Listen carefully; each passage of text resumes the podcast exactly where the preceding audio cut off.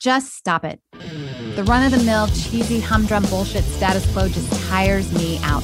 What fascinates me are the industry disruptors, the superhuman frontiersmen or women who go through hell to achieve their goals. Join me as we meet and learn from those mavericks, rebels, and business leaders that aren't afraid to piss off the establishment in order to make radical change for good. Sponsored by JOTO PR, the disruptive anti PR firm that murders your competition with cinder blocks and cyanide. This is Disruption Interruption.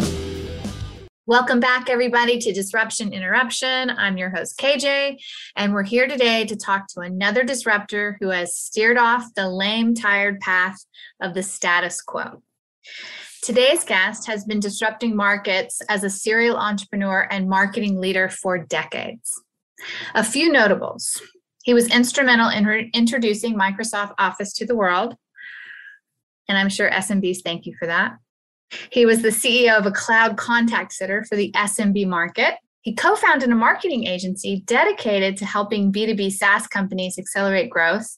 And he wrote the go to market playbook for B2B SaaS companies. He cannot help himself, he just cannot stop.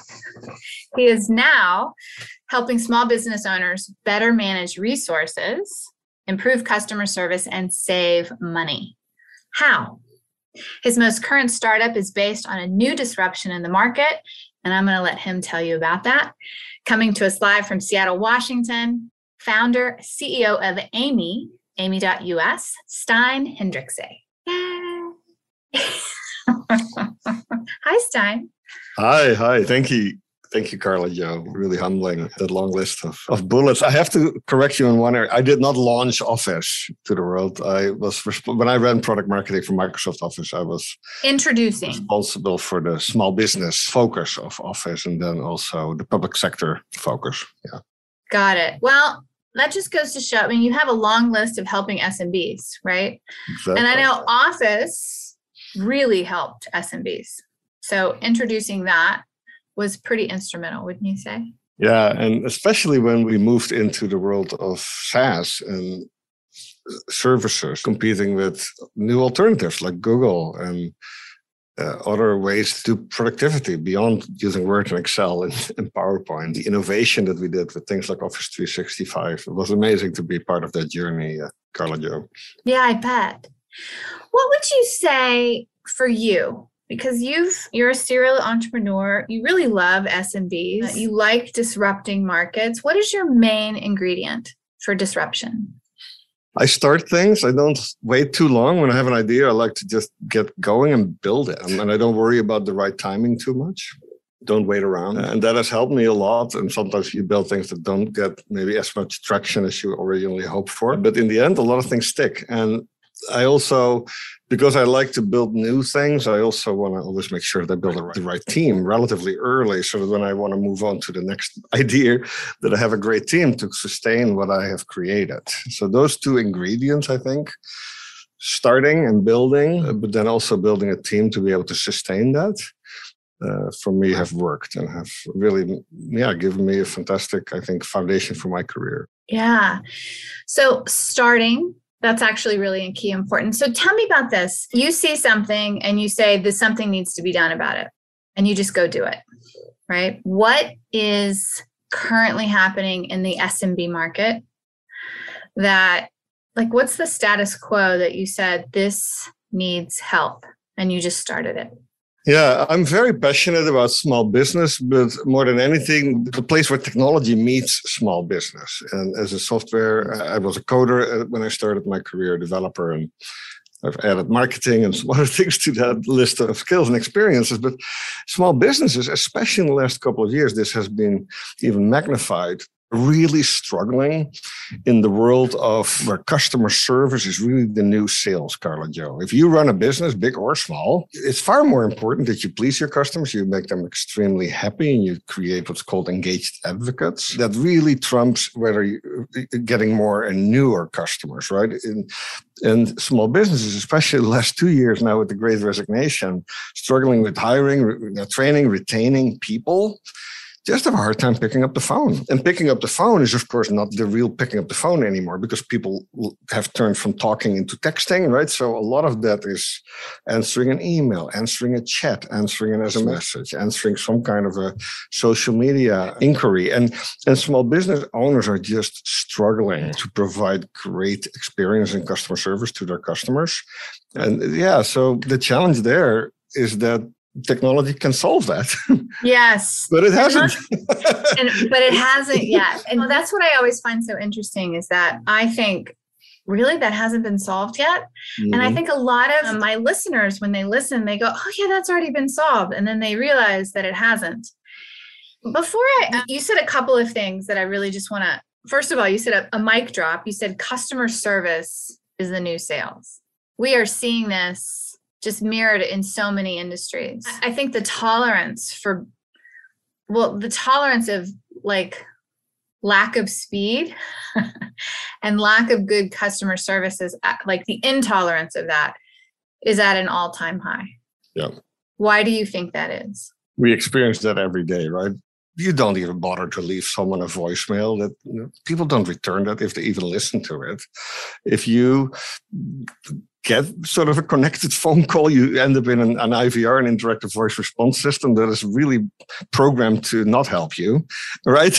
and you press the, right. the, zero a couple times, stream representative into the receiver. And and then you go to the website and you don't find what you need really fast. Google is not that helpful, honestly, when you go beyond just finding the company that you want to interact with. Really ask a couple more questions. If you send email, a lot of email goes into spam right? So all these things that we experience every day makes you wonder if customer retention and customer experience is so important for a business. How do those two things jive, right? They don't.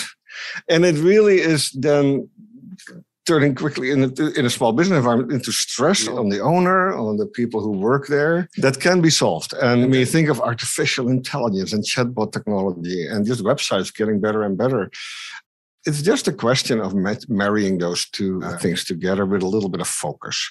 And I think most organizations that provide the technology platforms are just focused on enterprises and helping the bank make sure that you don't get through, or the insurance company or the airline.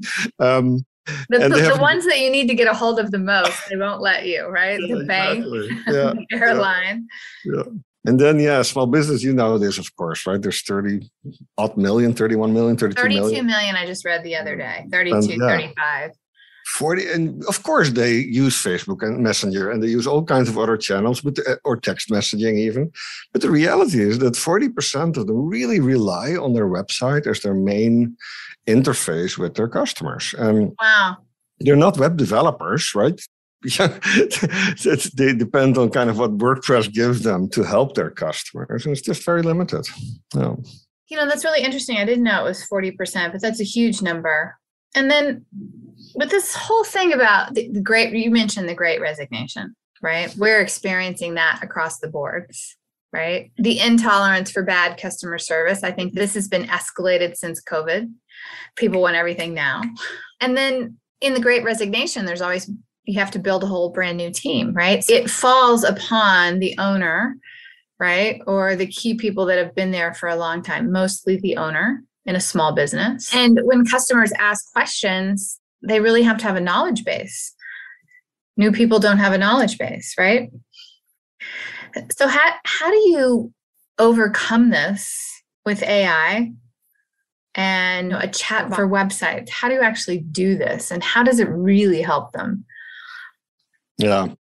And the reality is, Karla Jo, that is not all that easy as it sounds, right? AI is a great buzzword, but AI needs what's called training models to actually be any good, right? And how do you train the AI for the customer service bot for a locksmith or for a brewery or for a funeral later by extracting what's in that person's head, right? And and most technology platforms don't do that. So yeah, what we had to do when we launched Amy, which is a product that's basically trying to solve this problem, is basically interview and research hundreds of small businesses and actually figure out what is the kind of 80% of questions or that gets answered with 20% of the answers and that maybe are not really well answered on the website and where a little bit of interaction is needed. Like i like to use the example of a brewery who now they get questions someone picks up the phone hey do you have a food truck mm-hmm. this friday? What is it? Can i bring my kids? Do you serve liquor hard liquor? And that same brewery also sometimes does tours. And if you have to schedule a tour on the website that's more than just a simple q&a on the website. There's a little bit of interaction. But that tour is not very different from scheduling it for a winery or a small museum right? Or a or, and or a small city. And so there's all these commonalities between small businesses the spa and the um, masseuse and maybe the personal trainer they have a lot of things in common but then they also all are a little bit different. So how do you make it both possible for them to have the content? Like the typical questions ready to go in templates. And in the case of Amy, we have something called mini flows that have like a booking a tour, for example, as a building block or reviewing a product catalog or it's all these things that are a little more than just one question but they're also not that complex. How do you combine that with the technology that that, that does exist? But the content and the technology have to kind of sing together right? And i think that's i don't know if you do a little bit of design karla jo but canva is a great example that i like to use yes. where, where I love canva, canva. Yeah, I mean, a lot of us want to design, but we don't necessarily need Adobe, right? It almost is a little bit daunting, and, yeah. and, professional designers can, of course, uh, go there. But for us, Canva is nothing else than the combination of technology simplified a little bit and content, right? Pre-packaged content that fits 80% of what we need when we create either a small illustration or a poster, etc. And Amy is kind of the same thing. You have the chat technology, but then you have the templates that do basically uh, answer the most common questions for a flower shop, right? Or a dentist or an accountant, right? About when is the IRS deadline, etc. Right. All these things that people could find if they Google a little bit more, but they don't. They send an email to their accountant, right? Or they go to their website. Right. What makes you like small businesses so much? It's really the place where I think the path from problem to solution is the shortest and there's not a lot of overhead not a lot of complexion not, not a lot of process and i love that i love that simplicity where you can immediately see if something's working or not where you can see if someone's happy if your customer is coming back Right, so I love that in general. I'm also not great. I worked at Microsoft the first half of my career, Karla Jo, and although I was doing fine there, just working with or having a team of hundreds of people and all the complexities that come with managing that. Um, yeah. I just don't get a lot of energy of that. I, I love working with two or three people and just getting something done. Yes. Well, what was it like for you? I mean, I'm digressing a little bit, but mm-hmm. Microsoft Office really helped small businesses, right? I mean, you saw that firsthand, right? What was exciting for you about that? Yeah, I think the last couple of years, things like no code have become real buzzwords. But you can argue that Excel, I think Excel, by the way, is one of the best pieces of software ever created was kind of the no code platform for a lot of small businesses. Now they could suddenly create a business plan and they could actually you know, manage relatively complex problems with with one person, right, on a simple computer. And the, so mm-hmm. the impact that you're talking about, of course, it impacted every professional, every productivity worker, but the impact on small businesses to let them now do things that only big businesses could do before was mm-hmm. really cool. And especially when we, my team, when I, so I ran product marketing for Microsoft Office in public sector and small business. So we were really focused on those uh, users that didn't have IT departments, right, or weren't able to mm-hmm. to maybe invest in a lot of training. Uh, so the ability to give them tools that literally just empowered them to be 10x productive in the way they manage their business. Excel is a great example of that, or how they presented themselves with PowerPoint. And suddenly, PowerPoint, you can argue, was pre-Canva, another tool that allowed people to suddenly do a little bit of design, right? Yeah. And make some things look beautiful. And by the way, also because I did public sector also in the, in the school environment, right? Students and teachers, etc. Amazing the impact that it has had there. Yeah, so it's the impact of this technology that helps these small businesses 10x their production, right? Which has mm-hmm. fueled you. And that's the premise, really, the almost the mission behind Amy, right? helping these small businesses do things over and over again to help their production and help customer service. And you mentioned breweries connected with wineries and did you mention fitness gyms, things like yeah, that? Yeah, right? personal trainers, yeah, gyms, yeah. Yeah. So what kind of success stories are you seeing from that? Yeah, we had so the first thing you also asked me, I think, uh, when we talked earlier, like, what are you kind of disrupting? And all these business types today, they rely on Google, like Google Local, where you get some kind of a little more information about your company, a couple photos. Yelp is another good example. Right? And there are other platforms that kind of are a proxy for your online presence other than your own website. And the problem is that those are very limited, right? Yelp determines what type of questions your customers can ask you and what type of information you can put on there. I hate Yelp uh, for that reason, by the way. yeah, and small businesses, when you use Amy, they can take that they can take that ownership back, right? They can get back in control. And so to answer your question about success stories, so we have a lot of different types of small businesses. We had in the first couple of months, we had five, we got 500 customers. So that's my sample set when I look at what are the what worked really well. And you, churches is a good example. We found a lot of churches to sign wow. up, and they say, "Hey, yeah, people come to us with questions or something. They need something like in the middle of the night, right? And it's hard to predict. And of course, they're all understaffed, right? And they want to provide fantastic customer service.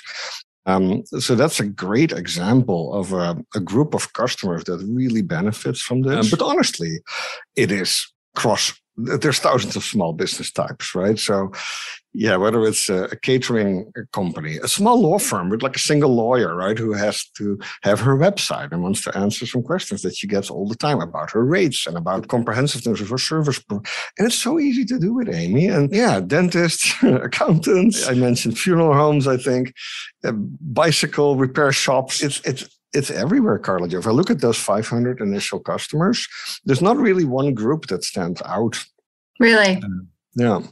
And all of them, I think the main thing that they are now excited about is that they're able to build some intimate interaction with their audience, questions that really can go deep and deep between quotes, right? But if you let's say you're a flower shop, it's when someone wants to order something and they want to know if you can help them, answering a couple more questions like, hey, is this for a funeral, a wedding, or a birthday gift, etc. And what colors do you like? And do you have a certain price point? And it's so easy to do that and it makes the experience so much richer and that's exactly what usually becomes a phone conversation if you don't do that with a so these small businesses that are now saving a lot of time and allowing people who just don't want to talk on the phone they like to just type um, yeah so anyway i'm, I'm digressing a little bit but yeah there are, there are tons of stories like that yeah, no, you're not digressing at all. And in fact, it's actually true. People don't like to get on the phone anymore.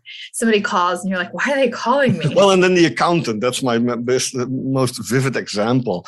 Imagine it's tax season, right? An accountant is completely overburdened with all the returns they have to file.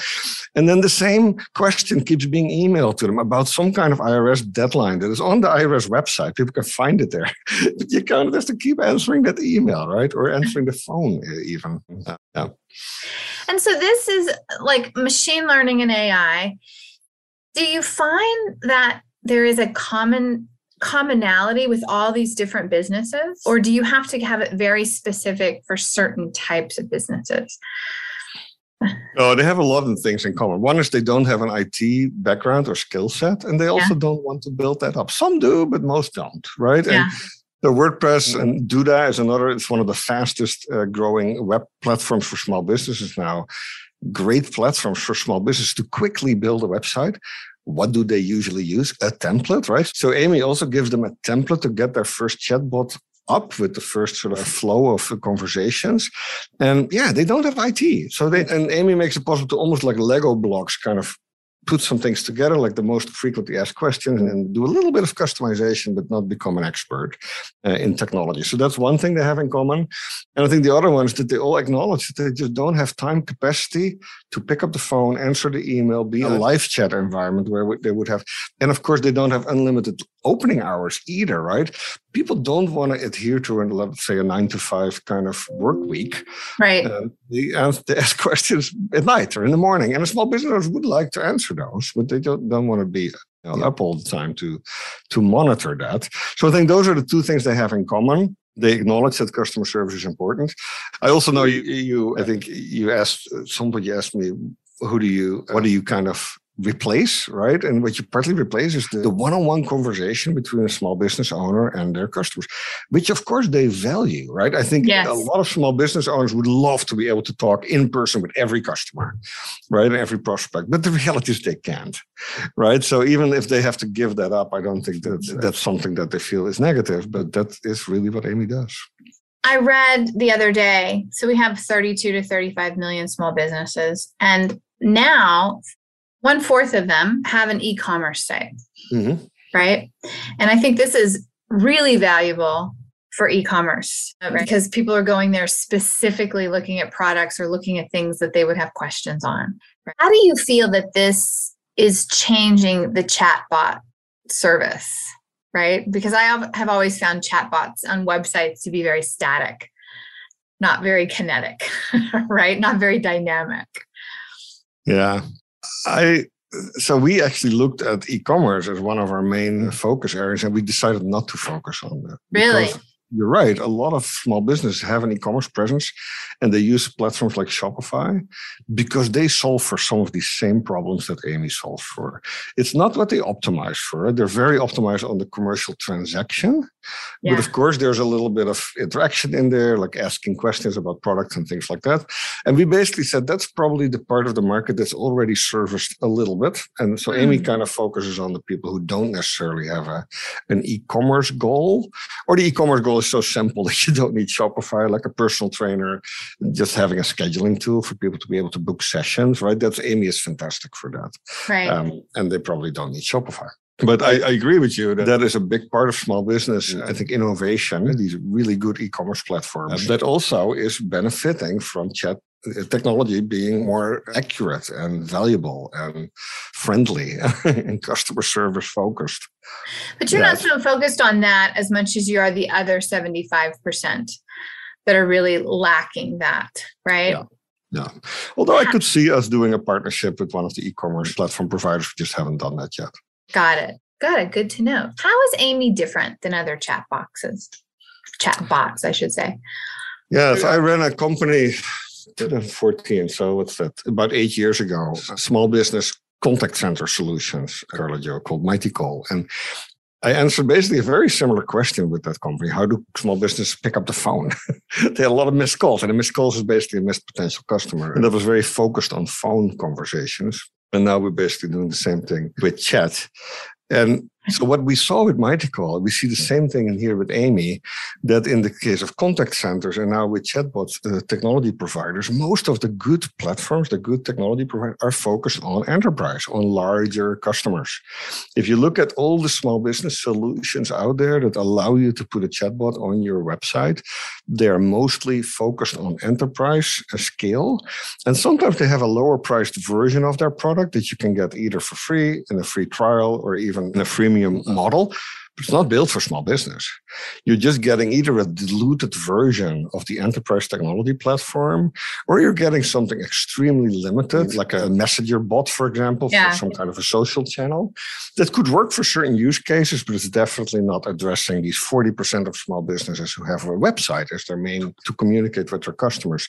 So Amy is really unique in the sense that it is actually made for small business. And that's why we also concluded we need to have technology and content. So all the other providers are just doing the, con- uh, the technology part. They don't have all the templates and what we call mini flows that allow you to to basically plug and play with these Lego block kind of analogy, all these small business user use cases, conversa- conversation flows, for example, booking a tour in your brewery. That and, and you could argue that Amy, about half of our efforts and our engineering is about building the content and making it that Mhm. way. And far less is really focused on the technology side because the technology is fine. How do you master getting all that content? that's where a lot of our investment goes, right? We actually researched hundreds of small businesses from looking at their websites to see what questions they're trying to answer there and how we can make that more, yeah, better flow and, and less cumbersome, all the way to just talking and interviewing a lot of small business owners and visiting them and sort of seeing, hey, what are people asking you when they call you? What are they emailing you about? And how do we turn that into templates for you?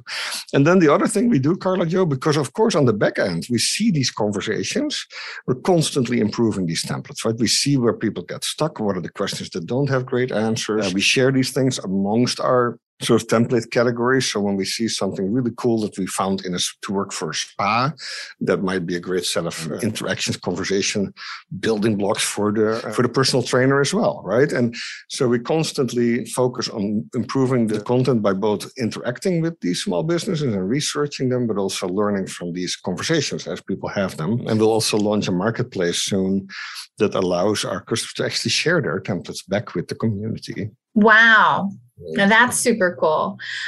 I imagine the more data you get, it exponentially increases what you can do for other small businesses, right? Yeah. I'd love to have one for someone who manages a podcast, Karla Jo, that includes the interaction about scheduling an interview. oh my gosh, can I be like a beta on that? Can yeah, and we would you? have it. we would build a template for that, and right, it would include a lot of the things that you and I did over email, right, in yes. the preparation. Um, yeah. Yes, that's very smart. Have you found the industries that tend to do the best with this so far? Like, who are the early adopters? Breweries, uh, you mentioned that. Yeah, well, I mentioned churches. I think that was a surprisingly great fit that we found. We also initially, I think we focused a little more on really simple use cases, like, for example, the flower shop or the more retail. And we find out that I think dentists, accountants, lawyer, law firms, they will benefit even more from us building the content because every law firm has a lot of common questions there. Right? So it's not mm-hmm. that it's mm-hmm. all very unique, but it's a little more complex, right? The interaction and etc. So I think that's where we're now really leaning in into these well, a little more like someone selling life insurance, but they have their own small business doing that, right? It's a little more um, complex and then maybe your typical retail area.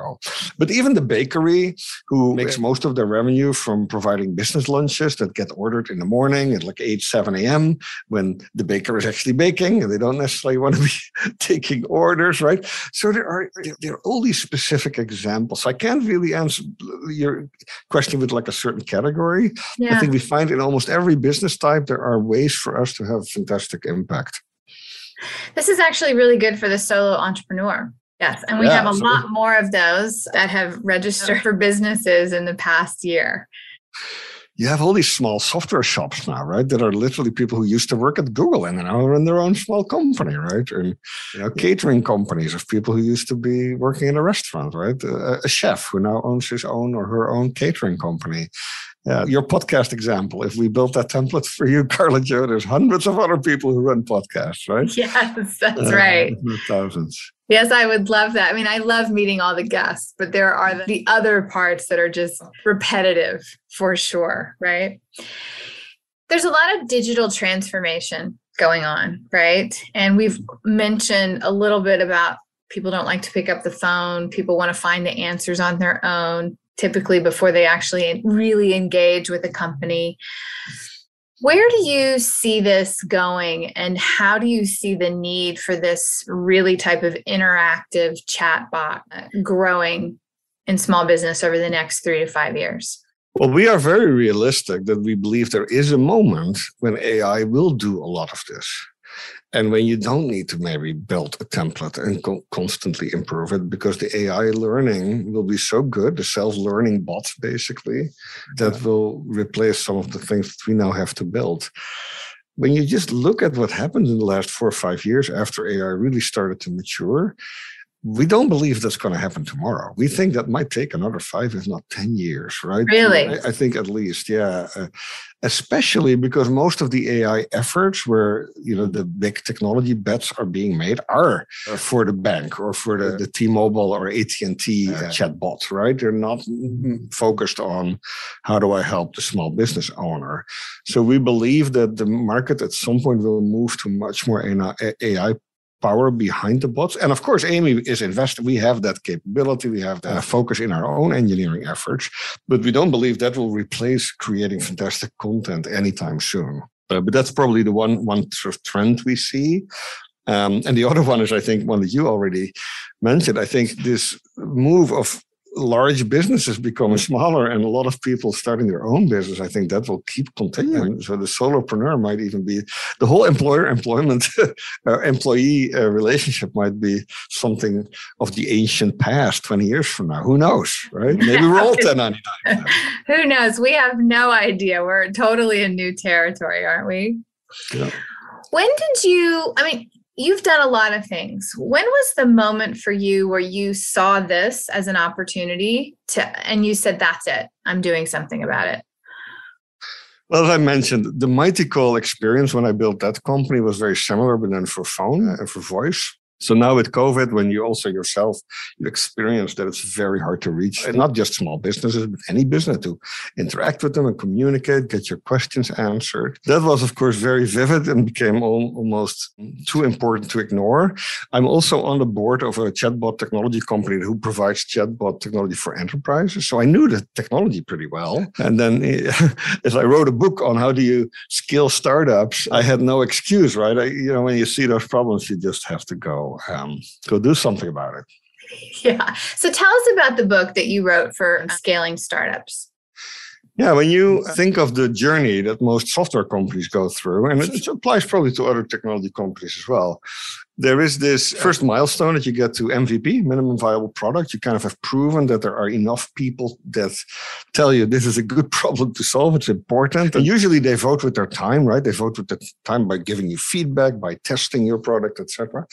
But then you have to create some form of economic validation, right? And that's usually called product market fit, where you find enough people who not only tell you it's great, but they vote with their, their wallets, right? They, right. they pay and they stay, is what I like to say. That's called the, uh, the product market market fit milestone. By the way, I have it on this um, on this picture on the wall here. It's like a baseball diamond uh, because you cannot skip any of these things. You get to MVP and then you get to product market fit. And there are a lot of books about those two phases, Karla Jo. There's a lot of the art of the start and zero to one. There are a lot of books, the lean startup, a lot of books how do you get to MVP and then to product market fit. Where there was a big gap is I kind of was helping software companies. I'm on the board of a few. I did a couple myself that next leg of this baseball diamond, getting to what I call third base, which is sometimes called T2D3 by investors, and hence the, the name of the book, T2D3. It stands for tripling your annual recurring revenue, your ARR, two years in a row, and then doubling it three more years. And it's really an acronym that describes scaling your business. So after you reach product market fit and you know that you have found a market segment that needs what you have to offer, pouring gasoline on that fire or adding like scale capital is really the next phase. And especially when you get external funding, of course, with that funding comes a large high expectation, right? Yeah. okay, we invest a couple of million dollars here. Now you, of course, need to scale this. And that's what T2D3 really is. It's an acronym that a lot of investors use to, to kind of describe that expectation. Now you have to triple and double your revenue a couple of years in a row. Uh, so the book is about that stage. What do you actually do? And for most software companies, and the book is focused on B2B, not on B2C, the playbook that you need to use to do that is not rocket science. It is it's hard work and it's a lot of work. It's not easy, but it's also not that hard to uh, sort of codify the first couple of people you need to hire, the type of foundational elements that you need to build from your positioning to your personas to the type of marketing campaigns that you use early on, what you need on a website for a typical software company that services B2B um, customers? How do you do your first account based marketing? If you hire your first marketing team, the job descriptions are not going to be that different from one software. So the book is full of basically templates, playbooks, um, yeah, the plan for you to go from product market fit to that T2D high scaling growth. Sounds like you found the uh, foundational basics across all these B2B SaaS companies and what works for them. And you codified it in a book. Yeah, yeah, and it was partly running a couple of companies myself and then yeah. being on board and seeing just these patterns, right, that you could write up and that people can benefit from. It also sounds like it's transferable to other companies or even companies that may service these B2B startups, right? Yeah, yeah. I think the audience that I get the most feedback from are both investors and operators of these companies, but also the team members that work there and just need to get going. Especially Yeah. when they just got funding. There's no more time. The, the clock starts ticking, right? Starts don't have- now. you We don't have a lot of time to go funding. build Now it. what do we do? Yeah, you don't have a lot of time to go figure it out, right, and build a plan from scratch. If you have Yeah. kind of a, a starting point, that's helpful. Yes, but I'm glad you said it is hard work because it is hard work, and people hard don't really know that. Yeah. I mean, the guys inside do, right? Ha- have you always been sort of an innovator, a disruptor? I mean, like, what was Stijn like growing up, and how did you get on this trajectory of seeing something and doing something about it? Yeah, I'm very impatient when it comes to solving a problem, and my wife doesn't like that. she sort of wants to talk a little bit more and let me listen before I jump into action. But yeah, I mean, I used the Lego analogy a couple times. I loved bu- building Legos when I was young, and Uh, just building things and seeing something that has lasting impact. I get the most joy from work, Karla Jo. I can do three things. I can learn something new. I think things need to be interesting leave something meaningful behind. So when I build something, it's nice that you can later point to that and say, even if it's a small thing, right? It doesn't have to be resume, resume worthy, but that you can kind of say, hey, this is what we did, and it's still there, right? And and then the third point is that you feel that you owned that. If you weren't there, it wouldn't have happened. And that last thing really became clear to me when I left Microsoft, where I had done a lot of amazing things which I loved, but I was part of something. It wasn't necessarily me who did that, right? If I wasn't Mhm. there, it probably would have still happened.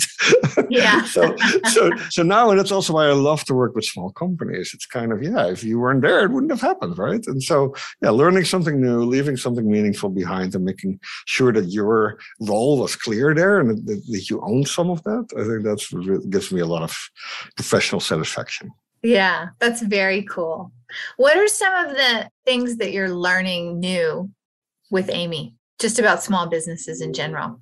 Yeah, I'm not a, um, a, an engineer anymore. I started my career like that, but I, so I have a full software development team in China. It's the first time I have a team in China. I've had time, teams in Europe and in Russia and Israel, but this is the first time in China. So that's a, it's a great part of the role to to have the, the cultural interaction, right, and building kind of an engineering function, in also in the current environment with the China Chinese people, of course, being under a lot of pressure from the COVID management there. So that's really fun for me. It's not so much the, the marketing or how to build a chatbot, with kind of the dynamics uh, to people.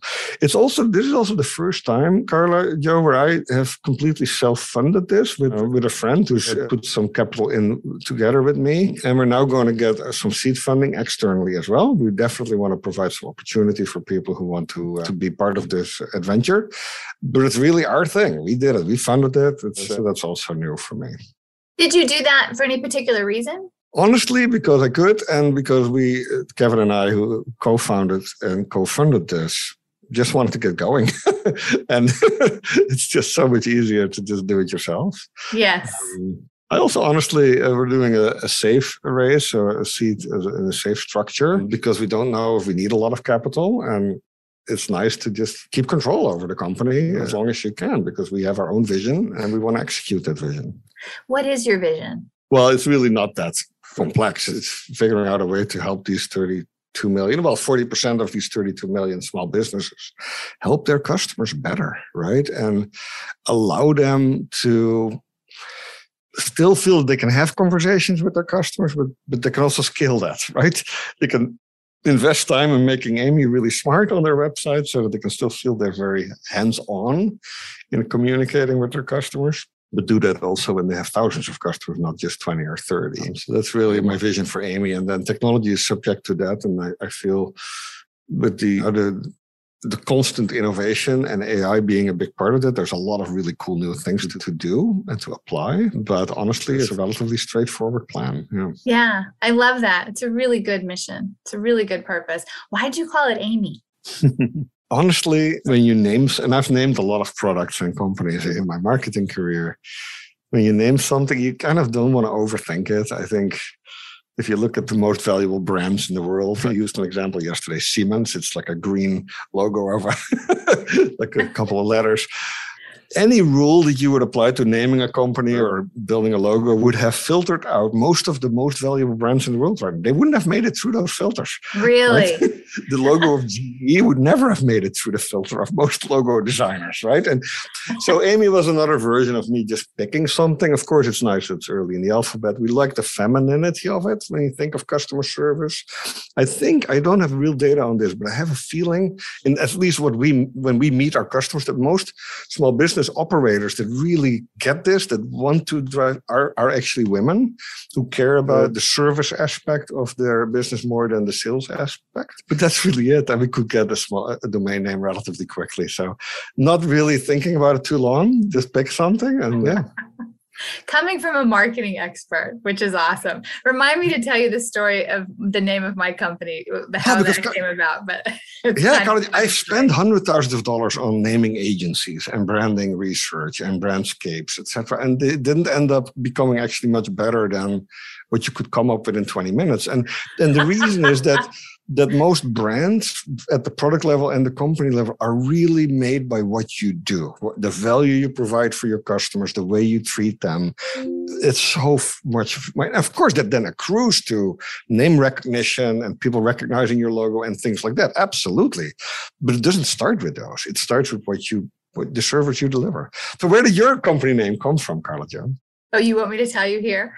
No. well, I was actually going out on my own and I was, you know, planned to start all my market research and my PR and my marketing before going. I was going to do exactly what you were talking about, right?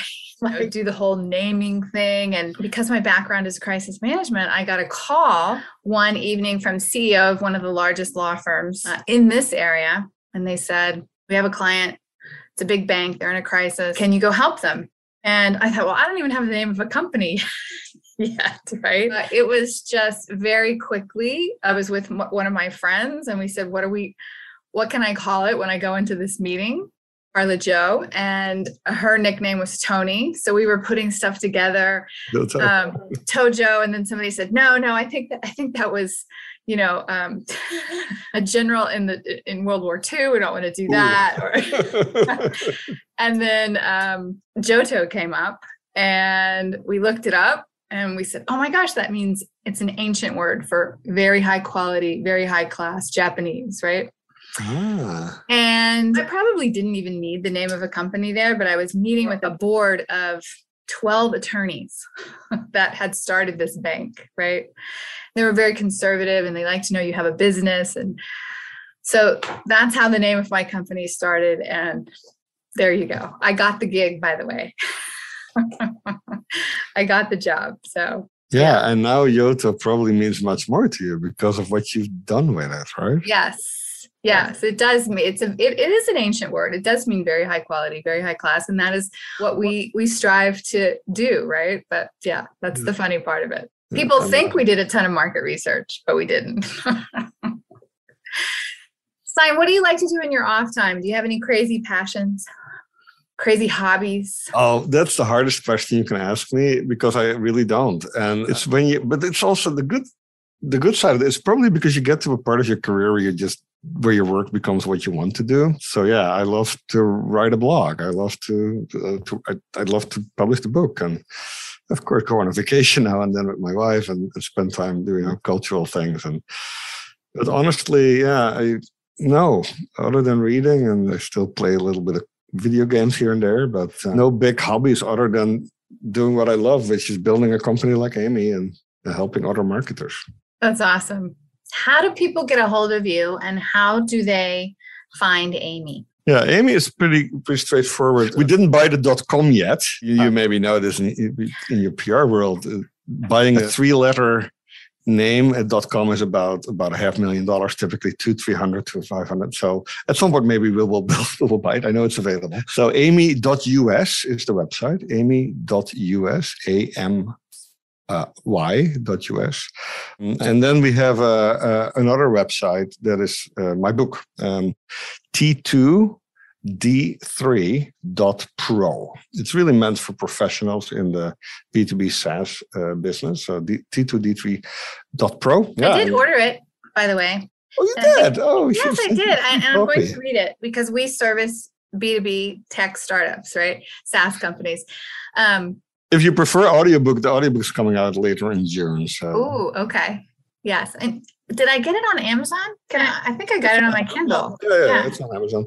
When you type in T2D3, by the way, on Amazon, you get you get vitamin uh, supplements.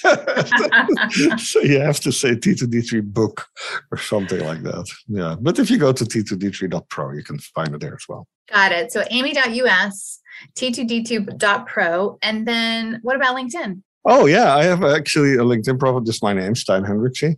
I also have a Wikipedia page. Actually, I yeah. don't know, but that's a little more how do you call it, objective maybe than the, uh, so both of those. Well, you know, people always want that elusive Wikipedia page, so that's awesome. Uh, it's uh, it's less of me bragging about myself. Yeah. Well, Stijn, thank you very much. I'm really excited about Amy.us. I think you have a great purpose. I hope it exponentially grows. And I appreciate you talking to all of our listeners today about what's happening with the with the small business market. It was an honor to be on your show, Karla Jo, and um, yeah, I'd love to hear um, hear a little bit more about um, where the name uh, came from. I'm going to do a little research uh, because I, I found that there's more to Yoto than just the, uh, the, the Japanese thing. I'll send you a note on that. Yes, there is other stuff. there's funny Thank stuff about that too. I'll have to tell you that story later. Thank you so much. Thank you so much. That's a wrap, everyone. If you learned something today or laughed, go tell someone about this podcast and tell people to go disrupt their markets with some tidbit from the show. Thank you for listening to the Disruption Interruption podcast, where we transform lives, change consumer behavior, alter economics, and never accept the status quo. Ciao for now.